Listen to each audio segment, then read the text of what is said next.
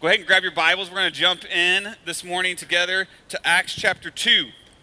Acts chapter 2. If you're uh, new with us, or maybe you just didn't um, get a chance to grab your Bible this morning, there are some hardback black ones somewhere there on the floor around you. You can grab one of those if you need one.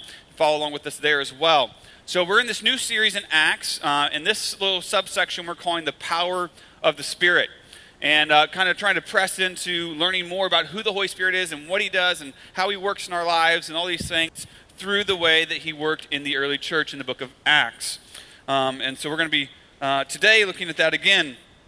Some of you have probably heard, uh, and if you've been around Harvest for very long, you've probably heard um, my father's salvation testimony. I've shared that once or twice before. Um, so I'm not going to go all through that again, but just kind of catch some of you up if you don't know what I'm talking about. Um, so my, my dad uh, was kind of first Christian in his family. He was actually uh, got into drugs in, in, Memphis where he was growing up. So he was actually a drug dealer by the time he was in high school. Uh, drugs, alcohol, all that kind of stuff. Pretty hard life. And um, one night after he had been attending church for a handful of weeks, uh, actually on a bet from a friend that he could go to church and pick up more girls at church than he could at the bar. He'd been going to church for a few weeks, and uh, after church one night, he ended up on the bathroom floor in the middle of the night just crying out to the Lord, like, God, if you're real, then come and save me and like completely change my life. And God did. God showed up right there in the middle of the bathroom and saved him radically. That night, he took all of his drugs and all of his booze and he flushed it down the toilet, never touched it again, walked away from all of that, and he, God just started to transform his heart and his life. And he started following the things of the Lord. He started going to church, he started getting involved with some Bible studies and, and prayer, and started sharing his testimony with others. And he just had all these new he had all these new desires, all these new heart level devotions for the Lord because of the Holy Spirit coming and filling his life in that moment of salvation. But you know, when you when you come out of a life of drugs and debauchery and all that kind of stuff, it's and you don't have that outlet anymore in your life, it's just kind of strange. Like you don't really exactly know what to do at that point. It's just everything changes. You have new friends, you have new desires, you have all this new stuff, but it's just completely different. And so he he he found quickly that his weekends got pretty boring and lonely because all the stuff he used to do and the people he used to hang with he didn't have anymore. And so at some point he calls up one of his, his new Christian friends. He's like, hey, dude, love following Jesus, all in, totally great. Can I just ask you a question? Like, what do Christians do on the weekends? Like, I just, like, I don't even know like what to do with myself. Like, this is just like, what, you know, what, what do you guys do for fun? And you see, God had changed his heart. He had transformed his heart, but he was still in the process of transforming his life to meet up with his new heart that he had through the power of the Holy Spirit. And that's the same story for all of us who have come to faith in Jesus. Maybe not the drugs or all that stuff. Like your story might be have some different details, but if you have truly come to faith in Jesus Christ, there was a moment where the Holy Spirit came and wrecked your heart and completely transformed you. And then after that, your life had to start changing to kind of match up with that.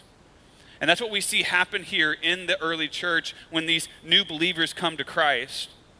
So here's what I want to show you today in Acts chapter 2. If I have been saved by the gospel, I will be changed by the Spirit.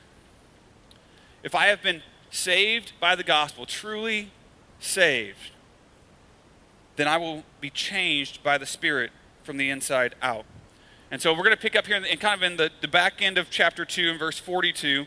So just to kind of catch up, remember last week, Holy Spirit came, filled all of the the 120 disciples. They went out, they started preaching the gospel. Thousands of people came around, and Peter gave his big, you know, sermon, said, repent and believe, and they did. 3,000 people believed in Jesus Christ and were baptized, and all of a sudden the church went from 120 to 3,120, and now they have to figure out what to do, right? And that's where we pick it up here in verse 42. Here's what they do next. And they devoted themselves to the apostles' teaching and the fellowship to the breaking of bread and the prayers. So just pause there. Here's the first point this morning. The Spirit changes the devotions of my heart. When the Spirit comes in and transforms you at salvation, He starts to change the devotions of your heart. There it says that they devoted themselves. That word devotion means love, it means loyalty, it means um, enthusiasm or excitement about something.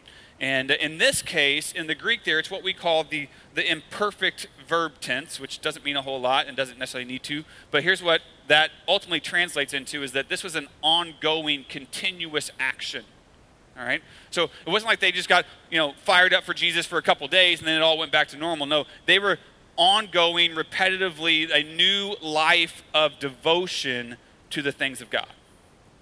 That's what Luke is describing here for us. Because the Holy Spirit had changed their hearts.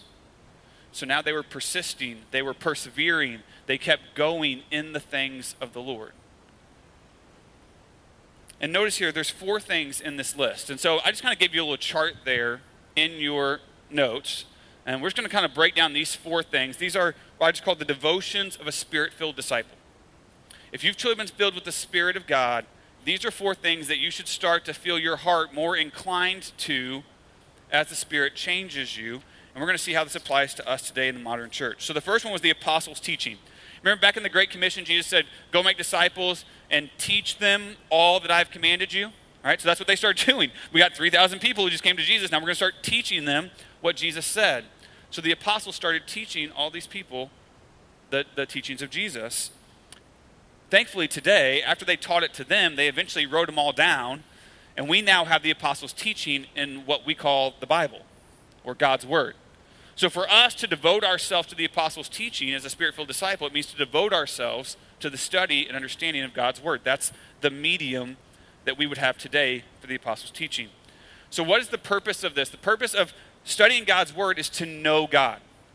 He gave us His Word to reveal to us who He is and, and what He's called us to do. And so, as we read, as we study, as we saturate ourselves in God's Word, we get to know Him more.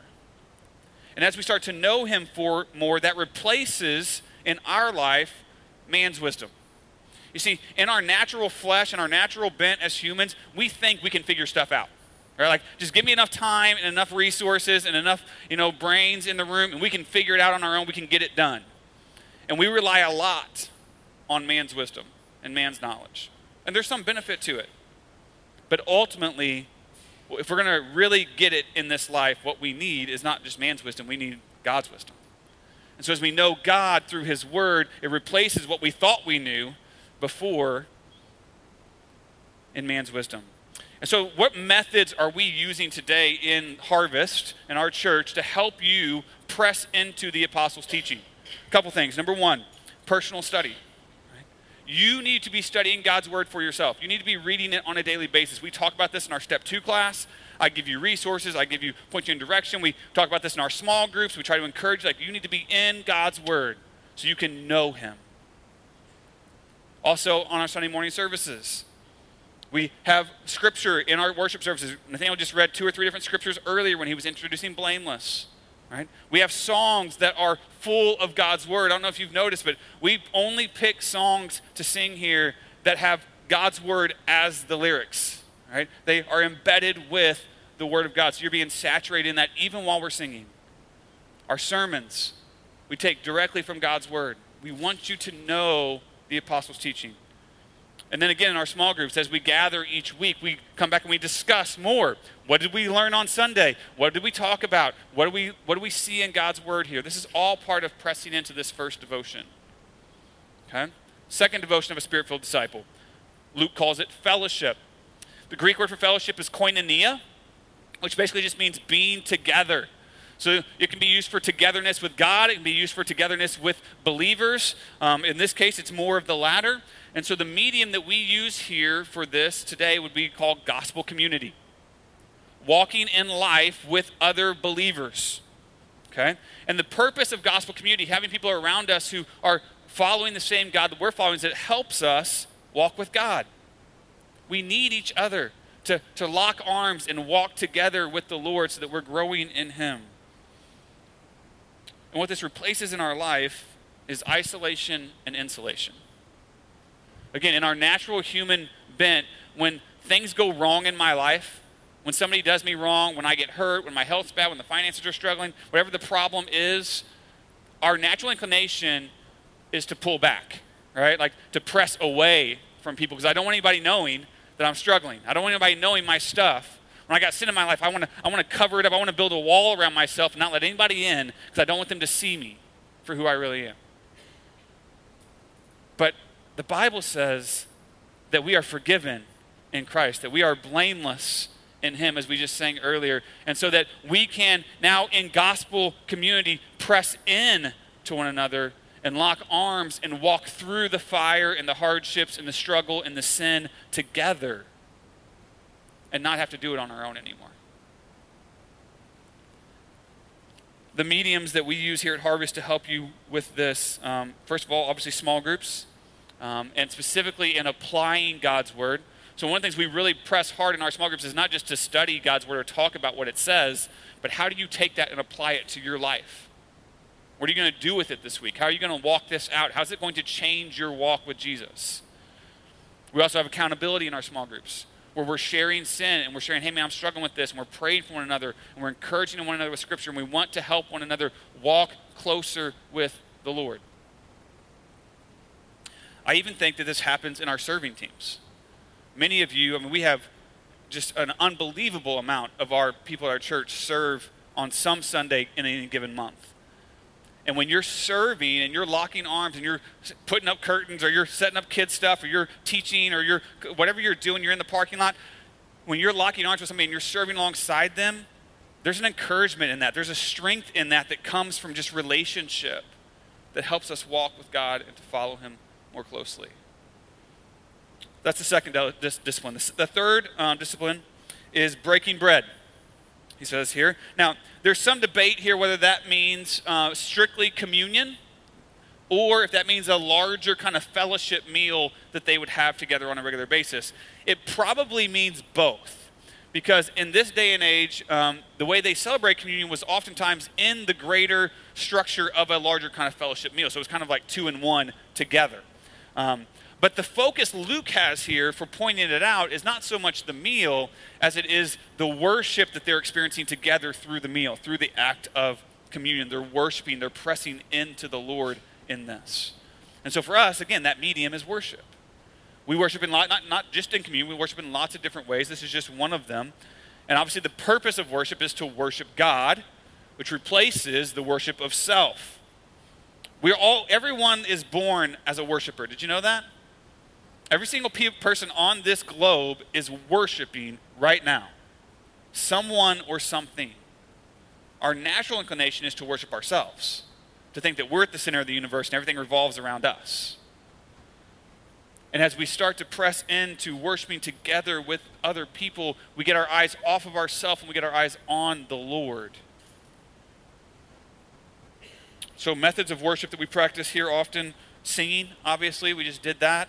Uh, we do that every Sunday. Um, I know some people are more more into music than others, and maybe music's not your thing. But when you read the Bible, man, you cannot get away from the fact that there is singing by God's people to praise and worship Him over and over and over again. Old Testament, New Testament, it's all in there. Right? This is a way that God has called us to worship Him and to engage in this way. So we do that through I put it through thanking. So this could be through singing. You're thanking him for things he's done in your life. Could be through prayer. Could be through giving testimony to other people. There are lots of different ways that we can worship God by just thanking him and giving gratitude for the ways that he works in our lives. And then obviously communion as well. We do this usually about once a month here at Harvest where we come and we remember and we worship and we thank God for the sacrifice that Jesus gave for us on the cross. So we have the apostles' teaching, fellowship, breaking bread, and then the fourth one is prayer. I have to believe that when these people, their hearts were changed by the Holy Spirit, and all of a sudden they had these new lives and these new devotions, they realized very quickly, man, we need some new direction here. Like the, what we were thinking, what we were doing in the past, that's not going to work anymore, and we need something from the Lord right here. And so they started praying more. They started going to the one who had the answers. So obviously the medium is prayer, and the real purpose of prayer, I think there, I've heard lots of people give different ideas on what they think the main purpose of prayer is. In my life, as I've studied God's Word, as I've kind of walked this out, here's what I think it is it's just learning to depend on God. It's just getting it off of myself and being like, I can handle this and I got this. And it's, no, Lord, I don't got this. You've got this. I'm trusting in you. I'm pressing into you. What do you want? Where are you leading? And it's putting complete 100% total dependence on the Lord. And this replaces, obviously, in us independence. And we need that replaced hardcore in America. We pride ourselves on being independent people It's in our culture, it's in our music, it's in our movies, it's in our books, it's in everything around us, it's in, it's in your workplace, it's in our schools. And there's a certain level of independence that is helpful and healthy at times. But when it becomes the penultimate thing that you're striving after, you lose part of your humanity that was meant to be connected to a God who made you and people who are around you. So prayer teaches us to depend on God, not just on me. Again, methods here. Personal prayer is obviously important when we're continually encouraging you to be in prayer on a daily basis, talking to the Lord. We do corporate prayer here a lot. The last couple Sundays, we've done a corporate prayer element in our worship service in on Sunday morning. We do it in our small groups. We, we want you to be praying together on a regular basis. And then intercessory prayer is another important part of this process. Learning to pray not just for myself, but pray for others. Pray for their stuff, right? In small groups, we're constantly sharing prayer requests and praying for one another. I see people do this in our church, just like on any, any, any given Sunday. After church, you'll see two people over in the corner somewhere talking, and all of a sudden you'll see somebody take a hand and put them on their shoulder and just start praying. We need to be praying for one another. It shows that we're dependent on the Lord. And so these four disciplines God's Word, gospel community, worship, and prayer are the four things that my heart starts to yearn for and starts to move towards when the Holy Spirit comes and fills me at the moment of salvation. I hope you've had that experience. Because, friends, here's, here's the reality there is no such thing as a Christian who hasn't been changed by the Spirit. Please hear that for, for me again today. Just, just listen to this statement. And, and I'm not trying to be ugly here, I'm not trying to be judgmental. I'm just trying to help you understand the reality of what it is so that you can be sure where, you're, where you stand with the Lord. There is no such thing as a Christian who has not been changed by the Holy Spirit. We just don't see it. Nowhere in God's Word do we see an example of that. Always the Holy Spirit comes and transforms the heart and starts to move us towards Jesus and away from ourselves. Romans 8 9 says it like this Anyone who does not have the Spirit of Christ does not belong to him. That's a strong statement. If you've been truly saved by putting your faith in Jesus alone, then you have received the Holy Spirit. So, how do you know? How do you know if that's really happened to you? Have you experienced a changed life and a changed heart at some point in your walk with Christ? Have you seen a change? Is there evidence in your life of new devotion to the things of God that flow from the Spirit? If you've never experienced that change, that, that change of devotions in your heart, then I would say you probably have not experienced the changing gospel of Jesus Christ. But you can today. I was thinking back through my own salvation story and just kind of walk with the Lord. And some of you have heard my story before, but there was a season, like in my late teens and early college years, where I was in rebellion against the Lord. I, I was doing my own thing. I was, you know, not walking with the Lord at all. And then all of a sudden, God came along and He just dropped a boulder on my life. like, just completely crushed me and brought me to my knees. And I ended up at this revival at my dad's church. And the pastor was preaching the gospel. And God just used that to just completely reignite my heart on fire for the Lord and on fire for the gospel. And I knew it was different because from that moment, all of a sudden, I started to have these desires and these devotions to the things of God that I didn't have before that. I started being hungry to study and know God's word. I went back to college. I started reading it for myself. I started getting involved in some Bible studies. I started staying up till 2 o'clock in the morning having weird Bible conversations with guys in the lobby. Like, all of a sudden, I just had this hunger for God's word. And fellowship. I started wanting to hang out with believers instead of all the other people I was running with prior to that worship. I started actually going to church regularly on Sundays and looking for other opportunities throughout the week on campus when they would have special worship things going on. Prayer, if I'm being completely honest, it didn't get that great. It got a little bit better. Uh, I was at least praying regularly then, which was a step in the right direction, but it was still kind of weak at that point. But these devotions started to change my heart, and, and it was good. Like, I, mean, I was just growing and, and just running after these things for at least a year, maybe a year and a half. And then slowly but surely, other devotions started to kind of creep back in. You know what I'm talking about? I started worrying about money again and how much I was making at my job or the grades I was getting in my classes or going out with girls or entertainment or whatever the thing. Like other things started to kind of creep back in. And some of those devotions for the things of God started to decrease because I started giving more devotion to these things over here again. And that went for a couple years.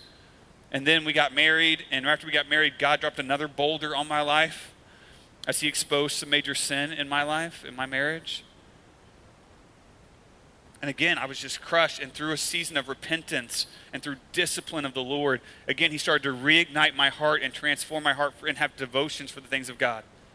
I started reading my Bible again and getting serious about it. And for the first time, I started actually having a personal time in God's Word every day. I read the entire Bible through in a year for the first time following that experience.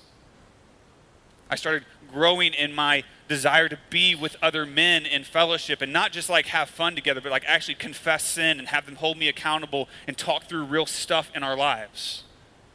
Prayer became just this huge growing and thing. It grew in intensity, it grew in length. Like there was a couple times I was late for work because I went over my prayer time in the morning. Like it was just like God started doing a fresh thing in my heart again.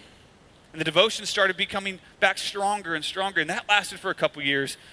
And then they started to wane again because things started to creep back in. And then God had to refresh again. Like, this is, I think this is just kind of the normal rhythms of the Christian life. Because even once you're saved, you're not perfect. We don't have it all together yet. And so we get really strong for a season, and then we lose it for a little bit, and then God reignites something, and then we it kind of goes up and down. You know what I'm talking about? Is anybody else with me? Am I alone on this one today? Come on. All right, don't leave me up here. This is what he does. And I don't know where you're at right now in that roller coaster ride of faith. But if you're in a season where maybe you've lost some of those devotions for the things of the Lord, man, you need to pray that God would reignite those in you. Like, what else is stealing that from you right now? Is it your work? Is it family? Is it running the kids to all their stuff and keeping the schedule so jam packed that we don't have time for anything else? Is it finances and just struggling with how we're going to make ends meet? Is it a health issue? Like, what is it that's stealing your attention, your, your devotion from the things of God right now? And let's pray and let's press back in. Let's let the gospel do its work to draw us back. Because no matter where you're at, I can just tell you right now, whether you're on the top of the mountain or in the valley, God is standing there looking at you saying, Child, just come on back. He's just calling you back to the things of God. He wants you right there with Him. And if you find yourself in one of the seasons where you're far from the, the, things of God right now, if those are low in the devotions of your heart right now, I would encourage you, man, just, just gaze at Jesus. Just get your eyes back on the Savior and back on the gospel and let that reignite something in your heart so you can follow the Lord and the things that He's called us to. So, something I want to do with you today as we kind of walk through here is I'm going to give you three self assessments. So these are actually in your small group notes on the next page. You don't have to write all these down. I've already given them to you in the small group questions, okay? But here's the first one What am I devoted to? This is kind of the first assessment. Just ask yourself this week what am I devoted to in my life right now?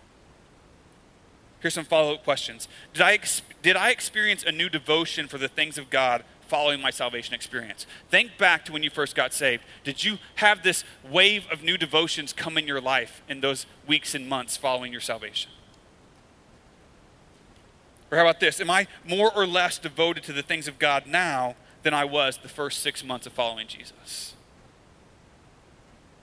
Am I up or am I down right now? Or how about this? Am I living with divided devotions? Maybe I'm still doing some of the church stuff, and I'm still going to small group, and I'm still, I I'm still checking some of the boxes, but my devotions are truly actually divided, and I got a lot more over here on some other worldly things than on the things of God right now. I want you to press in this week. I want you to walk through this and just prayerfully ask yourself these questions. Nobody else can answer these for you. You have to answer these. And just let the Holy Spirit speak to you through these questions and maybe through your conversations at small group. So the Spirit changes the devotions of my heart. That's the first part. Now look at verse 44. It says, And all who believed were together and had all things in common, and they were selling their possessions and belongings and distributing the proceeds to all as any had need. Point number two is this the Spirit changes the direction of my hands. The direction of my hands. Notice here it says that they were together and they had all things in common. When I read this description, all I can think of is family. Like, this is the description of people coming together and joining together as a spiritual family. They shared all of their life together. They, had, they were all on the same team, right? Like, like there was no man left behind. If one suffers, we all suffer. Like we are all in this together, they said. And then it says this crazy thing in 45 that they were selling their possessions and belongings and distributing the proceeds to all as any had need. And we're like, what? Who does that? But notice here, no one's telling them to do it. It wasn't like one of the apostles stood up and said, hey, sell all your stuff and give all the money to everybody else. No government or entity came along and told them to do this. God had changed their hearts so much that now when they looked at their brothers and sisters in Christ who had a need, they were jumping at the opportunity to fill it. There was a new generosity being stirred in their hearts. And again, the verbs here are in that imperfect tense, meaning that they were ongoing and continuous. It wasn't like they just sold everything all at once and put all the money in a pot until somebody needed it. No, they waited until they saw a need, and then they sold whatever they had to sell, or they, had, they did whatever they had to do to meet the need in front of them. And they kept doing that as needs came up. So let me just hit the nail on the head for a second here. Okay? This is not socialism. Can we just get that out there? I know it's like a popular thing right now to be talking about in our culture. Like, that's not what this is. This is not a government requiring anyone to do anything. Because here's the reality, friends you cannot legislate or force gospel transformation. You just can't do it. We can't pass a law or come up with a system that makes people be good or be like Jesus. We need the gospel to change our hearts so that we want to be good, so that we want to be generous like Jesus. This is about living with open hands. That's the terminology I think that's best used here. So I'm going to just do a little illustration. I got a couple guys. Guys, come on up. They're going to help me with this illustration now. So when I use this term, open hands, I want to kind of just kind of show you what I'm talking about. All right, you guys, right here, right here. Just kind of put your hands out like this. Just real open up for just just one, not not two hands. You guys are greedy. Okay, put your hands up like this. Um, all right, so this hand represents your life. Okay, more important, like your finances or your checkbook. And notice it is empty. Yeah, that's about like my checkbook. Yeah, we're all like, yeah, that's I get, I get that. Okay, no, but this represents that when our hands are empty, it shows that we have needs in our life. We all have needs, right? You, you track with me on this? And as Christians, when we have needs, we pray to the Lord, and the Lord provides for our needs, right? He starts giving us more than what we had before, and starts giving. Yours is coming, all right? He starts, he starts giving us what we need. And as humans, when we get what we need, our first thought is to do what? Close those hands, right? Because I have to keep it. Like, I need this. This is, this is for me. I, if I'm going to care for myself, I have to have it. And if I leave it open, somebody might take it. So I got to close those hands. This is what we think. But the, there's a couple problems with living with closed hands. One, when my hand's closed, I can't clearly see what God has given me because it's covered up by my hand. I can't see how generous and how awesome God has been to bless me and provide for me. And when my hand's closed, I can't be used by God to bless anybody else because it's all about mine. And I'm saying, no, God, this is for me. And God's saying, really? Because I, I, thought I put that in your hand. I think that's ours, not just yours. But we're like, no, no, God, this is for me. And when my hand's closed, guess what? God can't keep putting stuff in there because you can't receive it because the hand's closed. Okay? But when my hand is open, now I can clearly see all that God has blessed me with. And now my hand is open and I can allow God to not only give, but also take away and maybe help somebody else who has a little bit less than me. Right? And I get to be used by God in the mission of serving and helping other people. And as my hands open, God can continue to give me more so that I can be a blessing to more people. Are you tracking with me? Okay, thank you guys. Yeah, yeah, yeah. Get that all here. Okay. Um, that's how you have a closed hand right there. Um, closed hands represent greed and selfishness and mine and me.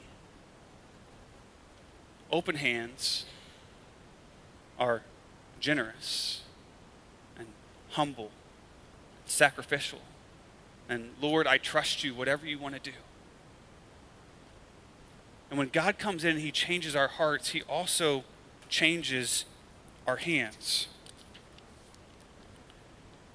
Spirit filled disciples put people before possessions and pleasure and power. A lot of times we want to hold on to that money. We want to close those hands because we're afraid we're going to lose some pleasure or some possessions or some power. But God says, I, am not worried about that stuff. I want to love on some people. You have to have open hands for that. It says that they gave, they sold their stuff and they gave as any had need. Now, I know what some of you are already thinking because I've been there and I've thought it. Some of you are already coming up with all the exceptions to that rule and all the, the excuses and all the experiences that you've had with so and so on the street, and I gave them something, and then they went and did this with it, or it didn't work out, and you have all these things that are telling you that's not really the way to go.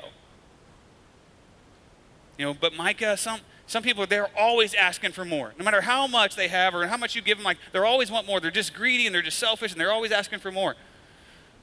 Well, it does say here that they gave to any as they had what? Need. Not as they had desires, not as they had wants, as they had need. So there is some discernment here that you have to use by the Holy Spirit to really see is there a need here that I need to meet? But if I'm, I'm just telling you right now, when Jesus comes back and we're talking and he's asking me how things went, I'd rather err on the side of, yeah, you probably gave a little bit too much when someone wasn't in need than the other. Yeah, Micah, some people are in need, but they don't really deserve it right? They've squandered their money, they've used it poorly, they've made bad choices, they, they, don't, they don't deserve. It's not my fault that, they, that they're in this mess. It's not my problem. This is their problem, and they should fix it, and they don't really deserve what they are asking for. Does it say that they gave to anybody who deserved? What does it say? They gave to any who had need. See, for us, so, so often as we look at generosity through the filter of justice and, and fair and right.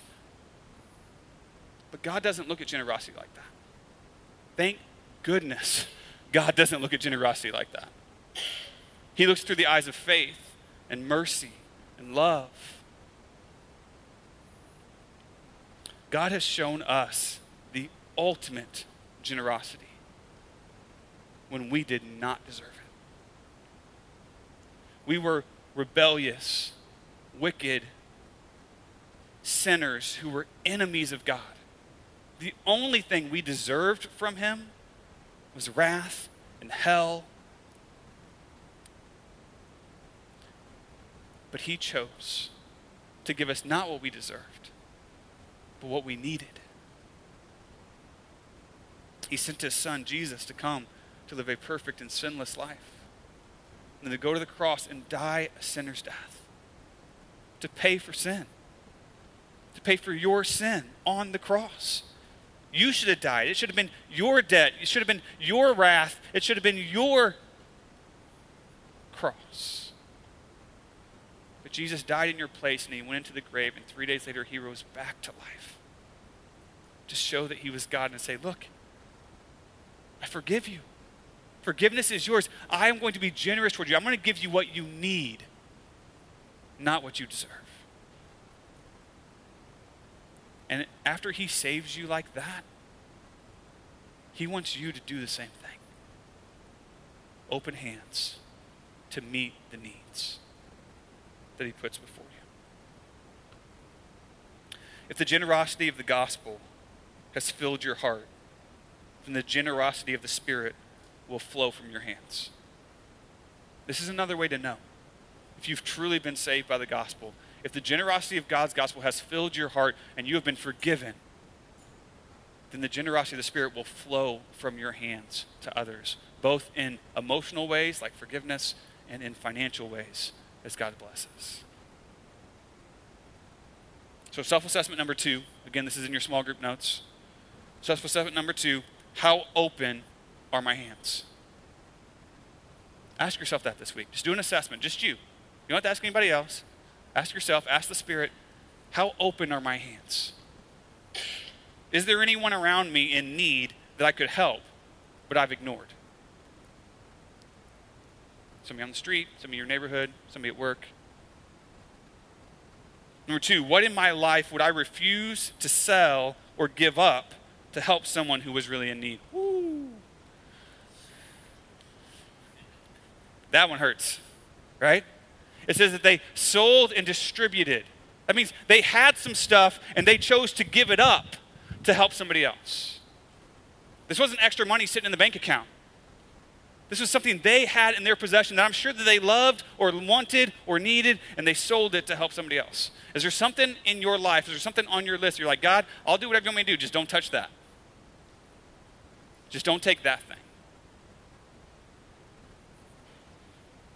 Did my budget, spending, and giving change towards others and God after my salvation? Think back to when you got saved. After you got saved, did things change with your finances? Did things change in how you looked at generosity? Did it change on how you budgeted and gave towards others and towards the Lord? Do I faithfully give more to others and God today than I did the first six months of following Jesus? So maybe it did change, but now what's it like? Has your generosity increased over time of walking with Christ, or has it decreased? Am I living with open hands? Third thing, look at verse 46. It says, And day by day, attending the temple together and breaking bread in their homes, they received their food with glad and generous hearts, praising God and having favor with all the people. Third thing is this the Spirit changes the docket of my life. Look at, look at those first words in verse 46 again. And day by day. Listen, friends, when the Holy Spirit saves you, He doesn't just want two hours on Sunday. Right? This is not just another thing to add to your schedule. It's not just another appointment for you to keep or thing for you to go to. The Christian life is not just a once a week activity. The Holy Spirit wants every day of your life. That day by day, it says. That they were meeting together in the temple and in homes. Their new hearts needed a new schedule.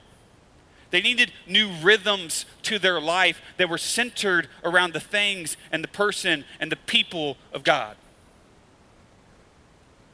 Which means they had to change. Now, some of y'all are like already like, I need some more meds. Like you just said the word change, right? Like, but they had to change their lives. They had to give up some things in their old life to make room for the things of the new life of the Lord. They maybe had to give up some old rhythms and some old activities in order to make space to be devoted to the things of God in their day to day life. I remember back before I got married, man, I used to spend hours playing basketball or playing video games or going to the movies or staying up late, like just hanging out with the guys, like all the time. And then we got married, and I did some of that, but I couldn't do as much of that as I used to. Because now I have to spend time with my wife. And then we had kids. Now you don't do nothing, right? Like, like you, you get up, you talk to Jesus, you go to work, you come home, you eat dinner with the family, you do the family activity, you pray the girls into bed, and then you just fall asleep because you are exhausted. Like that's that's every day, right? Like you don't have time for anything else anymore. Things changed because the purpose of my life changed. It used to all be just about Micah. And now the purpose was about my wife, and it's about being a husband or being a, a father to my girls. I had a new purpose, and so I had to have a new schedule. I had to have a new rhythm to my life day by day. The same is true when you come to Christ. When you get saved, the purpose of your life changes. It's no longer about you, it's about following Him. And so now the schedule of your life has to change to match the Savior of your life. And that's what happens here to these first believers. And as they started to conform their schedules to their new hearts, look what happens. Look at the results. So that they had glad and generous hearts. They found joy in the Lord and in the things of the Lord, and no longer just in the things of the world. And it was a greater joy. It says that they praised him. They began to worship God and not just themselves. And they found favor with all the people. Because as people in your life, whether believers or non believers, doesn't matter, when people in your life start to see it change in you and the image of God starts to shine through you rather than just the image of Micah, they take notice of that. And it starts to impact them. And it starts to bring favor with people because they see that there's a love in you greater than what you had before. In other words, they started to live out the great commandment that Jesus said, right? Like, love the Lord your God with all your heart, mind, and soul, and love others as yourself. That's what they're doing right here. They're letting their whole lives be changed and oriented around the love of Christ. But also notice one last thing. Notice these new devotions, this new generosity, this new lifestyle, it didn't just impact them, it impacted everyone around them, including the lost, including the unbelievers. Go back up to verse 43. Did you notice I skipped 43? Anybody catch that? Don't be skipping verses. We don't do that here, right? Like 43, here we go. And all came upon every soul, and many wonders and signs were being done through the apostles. Where it says all came upon every soul, again, it's every soul, not, not just believers, but non believers too. These people were shocked and intrigued by the total transformation that they saw in these new disciples. It was evident, it was tangible in who they were and how they lived. And it says there were many wonders and signs being done by the apostles. These were like miraculous things being done by the power of the Spirit through the apostles. Really cool stuff, really unique to this kind of time here. But that same power that was working miraculous things through the apostles was the same power that was indwelling every one of those believers to transform their hearts and transform their lives. And it's the same Holy Spirit power that lives inside you if you've been saved by the gospel of Jesus Christ. And it wants to transform your heart and your life just as evidently as it did these early believers. And then jump down to 47 again. The very last part it says, And the Lord added to their number day by day those who were being saved. We were, at, we were already over 3,000, and more just keep coming because they're seeing the transforming work of the Spirit. Here's the reality, friends. We're talking a lot in this series about being a bold witness for Jesus. This is where it starts. It doesn't start with going to your neighbor, it doesn't start with, it starts right here with being devoted to the Lord. When we live lives transformed by the Spirit, God uses us to help others be transformed by the Spirit. It starts with us walking in step with who He is. It starts with Him transforming our hearts and us living that out in our lives so that others can see it and then they can be transformed by the same Spirit of God in them. So here's last assessment today, self assessment number three. Who am I living for? Again, this is in your small group notes. Who am I living for? After I got saved, what did I give up to align my life with God and His people? Think back to your salvation experience. How did your schedule change? How did your rhythms change? How did your priorities in your life change after you got saved? What about this? What in the regular rhythms of my life shows that I am walking with Jesus day by day? Think about your weekly schedule. Think about your daily schedule. What activities in your life, what things are tangible evidence that you are walking with the Spirit day by day? And it's not just a Sunday thing for you, or a Sunday and Tuesday thing for you if you have a small group, whatever, right? Like, what shows that it's day by day? Lastly, what in my schedule right now have I allowed to take priority over my life with God and His people? What other demands have I allowed to sneak back in and come between me and the Lord, whether that be my personal Bible time each day, whether that be Sunday services, whether that be small group nights, whether that be, you know, youth for you teens. Like, what is it that's coming between me and the Lord and keeping me from making Him priority in my schedule? Again, only you can answer these questions. You have to talk with the Spirit this week and let Him speak to you and through you and, like, Lord, show me. Have I really been transformed? Am I being transformed right now? It's an ongoing process. If I have been saved by the gospel, I will be changed by the Spirit. Most everyone in here is in one of three spots. I'm just going to lay these out real quick. This is the last thing. Number one, some of you have never experienced the transformation of the Holy Spirit that I just talked about. You've never had that because you've never even thought about or taken the step of trusting in Jesus as your Savior. If that's you, you can do it today. You can do it right now. You can pray and ask the Lord, repent of your sins and be filled with the Holy Spirit, and your life will be changed forever.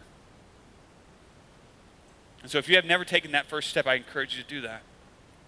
Some of you are in group number two. You thought you were saved because there was a point at some point where you prayed a prayer and you made a confession of faith, or you got baptized, or you did some spiritual act that you thought saved you. But now you're thinking back and you're like, I did that thing, I prayed that prayer, but nothing changed. Like, like I was, I, all this transformation you're talking about, I never felt that. I never saw that. Nothing ever changed in my heart or in my life after that prayer, after that experience. Well, then I would encourage you don't get stuck on the past of what it was and what it wasn't. Like, just do it now. Like just press in the Lord. If if you never had the transformation, then I don't know that you ever really got the gospel, but you can do it now. You can be changed by the Spirit right now. Don't get stuck in that past. And then group number three. Some of you have some experience in your past where you did trust in Christ and you were saved and you were transformed by the Spirit. Things started to change in your heart and change in your life, and it was a whole new world. And it was awesome for six months or a year or maybe even two years. But over time, your story was kind of like my story, and it started to wane a little bit. And maybe you're in one of those valleys right now where it's not as strong as it used to be. And you need to press back into Jesus, and you need to look at the gospel in a fresh way and let Him fill your heart with the power of the Spirit once again so you can be transformed and press back into these things and be devoted to the Lord in a fresh way.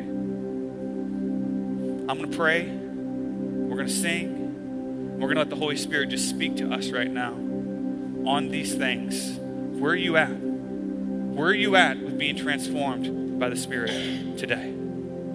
Stand with me. Let's pray. Heavenly Father, thank you, God, for your love. Thank you, Lord for your power in us. God, as we said earlier, we are so undeserving of any of that. Lord, you you called us and you saved us not because we deserved it, because we needed it. Thank you for not ignoring our great need and not leaving us in darkness. Thank you, Lord, for the power of your Spirit that not only calls us to faith, but transforms us as followers of Jesus Christ. Lord, transform us again today. Lord, we humble ourselves before you. We marvel at your glory. We marvel at the gospel. And we just thank you, God, that you are God who changes people. Change us again. Transform us today. Lord, come and change everything in us to bring glory to you and you alone. In Christ's name we pray.